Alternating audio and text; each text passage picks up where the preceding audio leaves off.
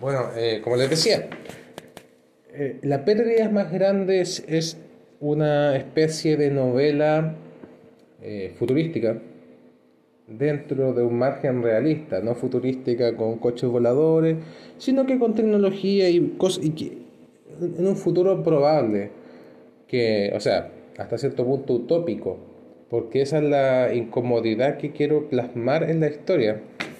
Inicia con Joaquín, un nombre que elegí por mi hijo, eh, un niño de 8 años que está en el colegio. Y en cierto momento se encuentra con un libro, el cual le llama mucho la atención, ya que habla de ciertos animales eh, cetáceos, marinos, gigantes, y él queda, eh, ¿cómo decirlo?, asombrado, queda hasta petrificado con lo que está viendo porque habla de un animal del mar más grande que una casa en teoría, largo, ancho algunos no tanto, pero que en su mente no lo logra entender, porque actualmente vive en una sociedad, eh, ¿cómo decirlo?, perfecta, casi no, no existe, ¿cómo decirlo?, racismo, es, como una sociedad muy utópica, demasiado perfecta. La noticia casi, la delincuencia es muy baja, las penas son grandes, entonces con ocho años él nunca ha visto penas, no ha visto llanto, no ha visto situaciones de conflicto real. O sea, no, no, no le... Son casi como pequeñas almas vacías en la escuela. Aprenden de todo un poco, en creatividad, medio ambiente, que está muy fuerte en, en ese momento. Pero encuentra este libro por cosas locas y, y queda, wow, jamás he visto ninguna clase me han explicado que es una ballena. Hemos visto el tema del, de los ciclos del medio ambiente, del agua, pero nunca nos han mencionado sobre este animal.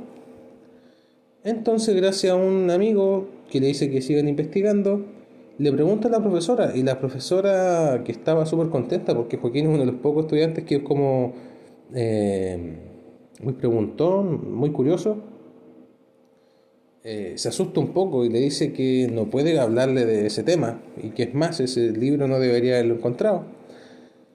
Entonces eh, le parece muy extraña la situación, va, a su casa, habla con sus padres y los padres eh, automáticamente toman la misma actitud que la profesora, un poco, ¿cómo decirlo? Negativa quizás. Eh, con tal de que le, le, comentan que hablar sobre las ballenas no es un tema que a nivel nacional, incluso internacional, sea importante. Es un, es un tema tabú prácticamente. Un niño de 8 años, eh, no creo que me equivoque el de edad, creo que era más, pero bueno.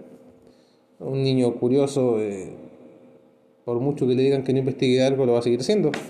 Y con las facilidades de este mundo tecnológico con smartphones, con eh, quizá algún otro aparato que se me, se me vaya imaginando en ese momento, empieza a investigar y no se encuentra con nada.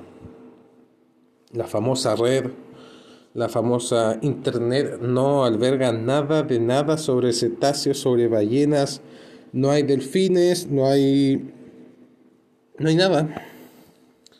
Y el libro que tiene tiene algunas imágenes, características, busca, busca, busca, lee, lee, pero no, no encuentra nada. Es casi como si fuera un libro de ser criptológico, o sea que, que quizás existen, pero quizás no, en el pasado, quién sabe. Por cosas locas, logra convencer a su profesora de que le cuente qué es lo que pasó. Y ella le facilita un pendrive, una memoria micro CD, no, no, no sabría.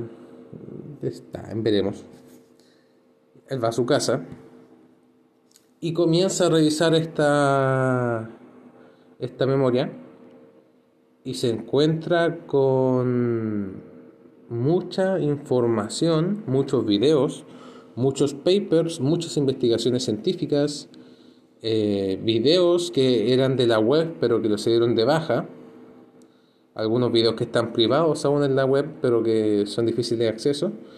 Y, y lo primero que llama la atención es sobre algo de Japón, porque él en ese momento sabe que Japón es uno de los países eh, que mundialmente este mundo utópico de, de, la historia está tan centrado en el medio ambiente y en, y en cómo cada ser vivo debe interactuar bien con, con el medio ambiente que ya no hay tanta contaminación, la capa de ozono ya se está recuperando hace años, hace muchos años.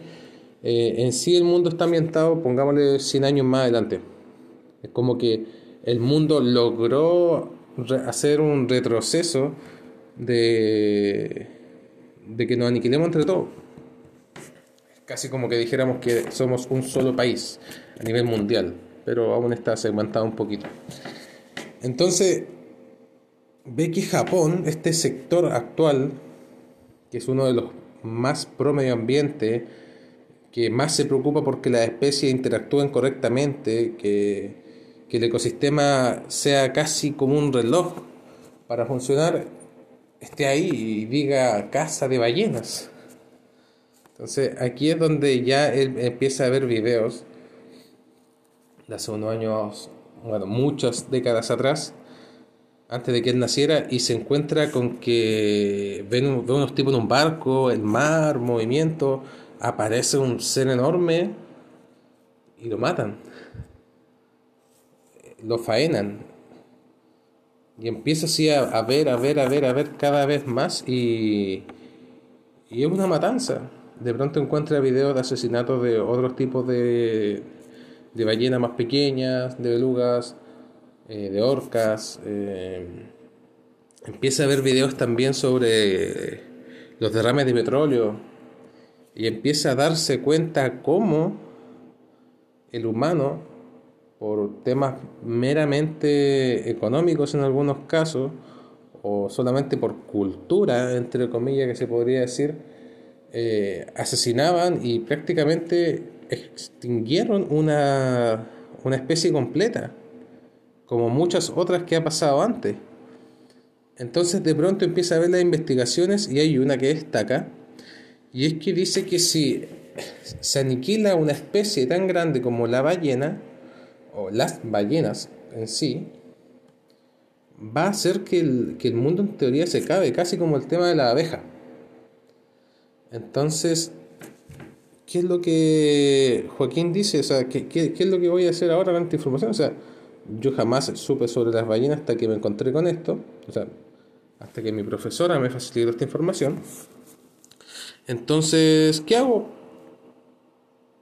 No lo sé. Habla con su compañero, su mejor amigo, y le dice que sigan investigando, que sigan viendo, y él está muy...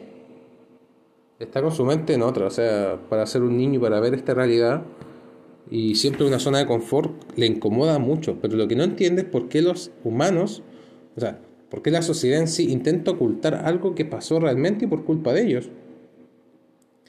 Y es ahí donde comienza como esta, esta investigación hacia como un conocimiento personal o una búsqueda de, de respuestas, de, de entender por qué pasaron esas cosas, si es que realmente están extintas como tal, ya que nadie las menciona, o si es que existe algún santuario o algún museo, porque ¿cómo es posible que solamente en 50 o 100 años haya desaparecido tanto, siendo que hay información de hace 300, 400, 1000, 2000 años en el pasado, pero cuando empieza a hacer cierta, bueno, cierto seguimiento de información, es como que en, en 50 años desapareció todo, al menos en la red abierta.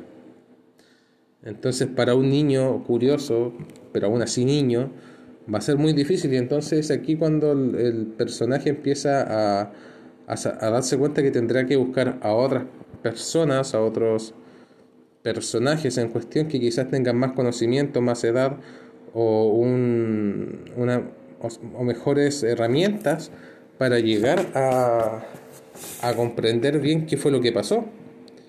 Y así como la profesora solamente le facilitó e, este, esta memoria, no le dio más, más explicaciones, lo único sí que, que le pidió perdón.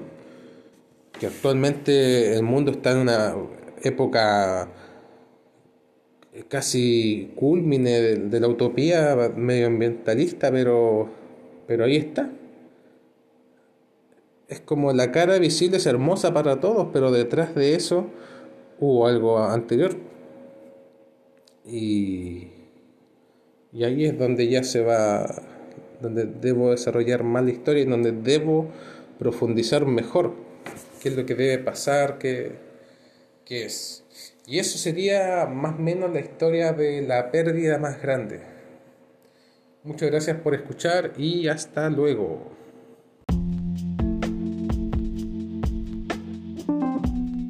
Hola, ¿qué tal? Estamos aquí en el primer capítulo de Poco Creativo y nos vamos con el primer tema que deseo tomar, que la idea de este podcast es que generalmente para mis cercanos saben que tengo mucha creatividad para las historias, muchas ideas que se me vienen a la mente, que pauteo un poco para comenzar a escribir historias, cuentos, lo que sea, poemas, pero por una cosa u otra se me va un poco la, eh, la motivación, por lo cual quedan en pocas palabras, quedan en pocas páginas y me cuesta volver a retomar la historia, aunque en mi mente la sigo inventando.